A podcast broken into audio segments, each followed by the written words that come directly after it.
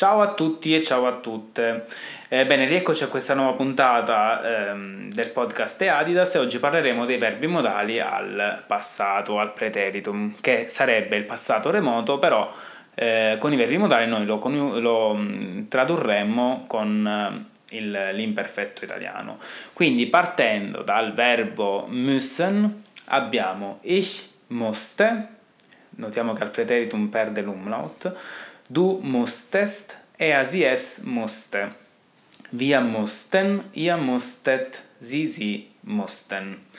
Poi, verbo sollen, che non ha l'umlaut, quindi non lo perde, analogamente però prenderà la T tra il tema e eh, le desinenze delle persone, quindi ich sollte, du solltest e a sie es sollte.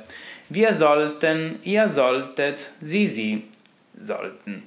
Passiamo al verbo können, che analogamente come müssen perde l'umlaut, quindi ich konnte, du konntest e a sie es konnte.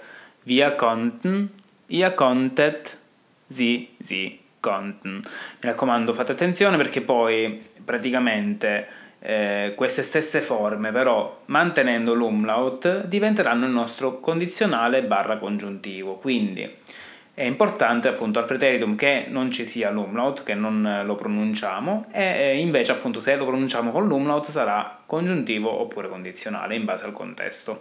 Sollen e wollen che non hanno l'umlaut avranno infatti il preteritum e il congiuntivo barra condizionale uguale tra di loro, quindi è, eh, bisogna capirlo poi dal contesto se, se, se è riferito al passato o invece al condizionale congiuntivo. L'altro verbo invece è dürfen, quindi anche qui l'umlaut si perde al preteritum, quindi ich durfte, du durftest e a sie es durfte.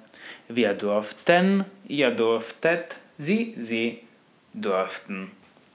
Verbo volere, come vi ho accennato prima, quindi ich wollte, du wolltest e a sie es wollte. Wir wollten, ihr wolltet, sie si wollten.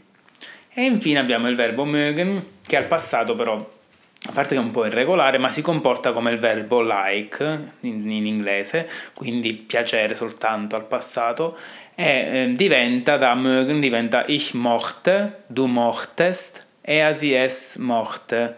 Wir mochten, ihr mochtet, sie si mochten.